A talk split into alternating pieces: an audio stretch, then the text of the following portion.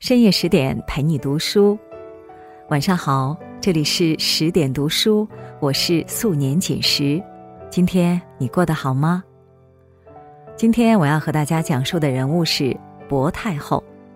听完之后，别忘了在文末点一个再看。接下来我们一起来听。近日，随着汉文帝霸陵被发现，一个流传近千年的错误。得以纠正。只有瓦器陪葬的帝王陵墓，实在让人感慨，甚至因为过于简朴，被误解了近千年。然而，距霸陵不远处的南陵，却出土了上百件带有异域风格的金银饰品，还有丹顶鹤、袍子、金丝猴等陪葬品。大量的珍禽异兽使这座陵墓好像一座皇家园林，其精美奢华完全盖过了汉文帝的霸陵。如此巨大的反差，使南陵的主人薄太后备受关注。作为汉文帝的生母，薄太后到底有着怎样传奇而多彩的一生呢？在汉文帝登基之前，薄太后。一直被称为薄姬，她的一生坎坷又幸运。《史记外戚世家》记载，薄姬是私生女，她的父亲姓薄，与魏国宗室女魏媪有了私情，生下了她。秦灭魏国后，作为魏国宗室的魏媪人生跌落到谷底，但是在秦末大乱之时，魏媪。发现了一线希望。他看中了六国后裔中的反秦武装，公子魏豹在这场大乱中当上了魏王。魏敖毫不犹豫地把正当妙龄的女儿送入了魏豹的王宫，希望借此能东山再起。为此，魏敖还专门找了当时有名的相面大师许父为女儿算了命。许父看了薄姬的面相后说：“当生天子。”这句话不仅让魏敖精神大振，也给了魏豹极大的鼓舞。当时秦末乱世，每个人都觉得自己天命所归。如果自己后宫的女人当生天子，自己岂不是也是天子命格？于是魏豹一不做二不休。叛离了刘邦，先是自立，然后又投靠了当时势力更强的项羽。在刘邦和项羽的一次对决中，魏豹被刘邦军生擒，又投靠了刘邦。后来刘邦的手下看不惯魏豹的反复无常，就杀了他。魏豹被俘后，薄姬作为战利品被送到了宫中的作坊织布。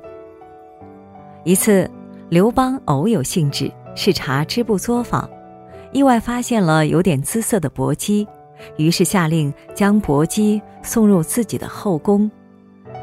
但送入后宫后，刘邦立马将此事抛之脑后了，一年多都没有召见薄姬。本以为有了出头之日，没想到命运之手翻云覆雨，再一次跟薄姬开了个玩笑。当生天子的预言成了一个莫大的讽刺，被人传为笑谈。一个偶然的机会，薄姬的命运发生了改变。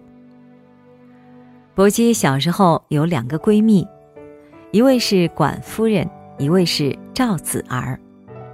三人曾相约“仙贵无相忘”。后来，这两位闺蜜都得到了刘邦的宠幸。有一次，两人在一块儿聊天，聊到了薄姬，都嘲笑薄姬命薄。恰巧这些私房话无意中全让刘邦听到了。刘邦打听了薄姬的情况，顿时起了恻隐之心，当晚就召幸了薄姬。久受冷落的薄姬对第一次召幸他的刘邦说。昨晚我梦见了一条苍龙盘在我的肚子上。刘邦高兴地说：“这是富贵的象征，我今晚成全你。”苍龙盘腹的故事是真是假，外人不得而知。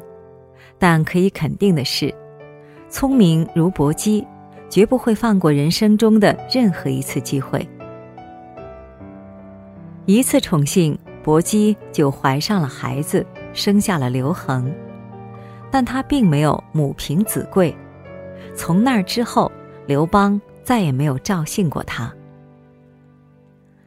刘邦晚年，吕后和戚夫人斗争的异常激烈，他们的斗争远远超出了后宫争宠的范畴，牵扯到了皇位继承的问题。斗争最激烈的时候，一向强硬铁腕的吕后也感到害怕。甚至不惜跪谢大臣来保全儿子。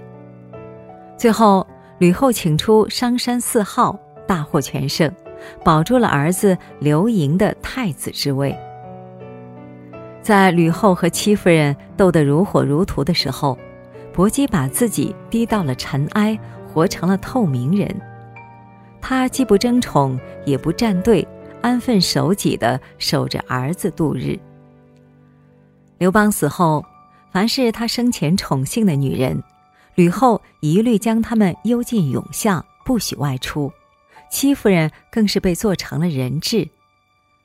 唯独不受宠的薄姬，吕后甚至产生一种同病相怜的感觉，允许她跟着儿子去了代地。在吕后掌权的十几年间，刘姓诸王被残害。薄姬和儿子刘恒甘愿守在清苦的代地，避免了朝廷的刀光剑影。在波谲云诡的政治斗争中，薄姬能不被牵连，独善其身。与其说他谨小慎微，不如说他能看清局势，认清自己的处境。不像戚夫人备受宠爱，也没有吕后的功劳和能力。在没有任何实力与资本和别人抗衡时，低调隐忍、机智避退，才是最明智的选择。不得志时，薄太后清心寡欲、与世无争；站在权力巅峰后，她也会毫不犹豫地出手控制全局。汉文帝即位后，薄姬被尊为皇太后，成了后宫最有权势的女人。汉文帝时，周勃因为被人举报谋反，下了大狱。他向汉文帝的舅舅伯昭求救。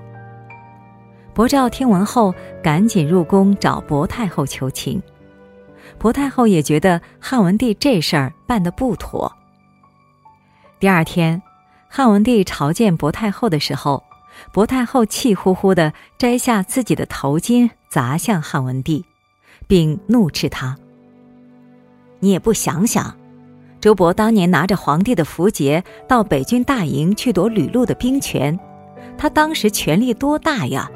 那时候他不造反，现在住在一个小县里，反倒要造反了，天下哪有这样的理儿？汉文帝见母后十分生气，慌忙解释说：“我刚刚看了审讯记录，知道他无罪，正打算释放他。”于是，赶快派人到狱中放了周勃，恢复了他的爵位封邑。薄太后义救周勃，成为传颂一时的佳话。一次，太子刘启和他的弟弟梁王刘武一同坐车入朝，走到司马门，两人都未下车。守卫司马门的公车令坚决阻止两人进宫。并上书弹劾二人犯下大不敬之罪。司马门是进入皇宫的外门，进入司马门即进入皇宫大内。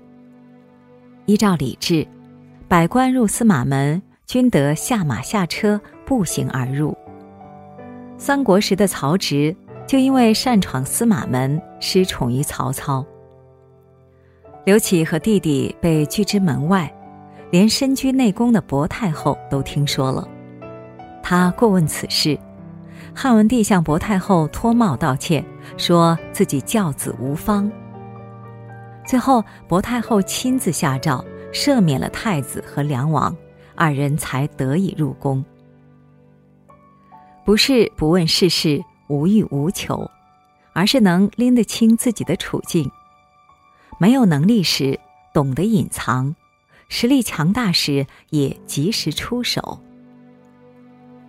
晚年的薄太后，为了巩固家族的权势地位，从同族的晚辈中选了一位女子，嫁给了太子刘启。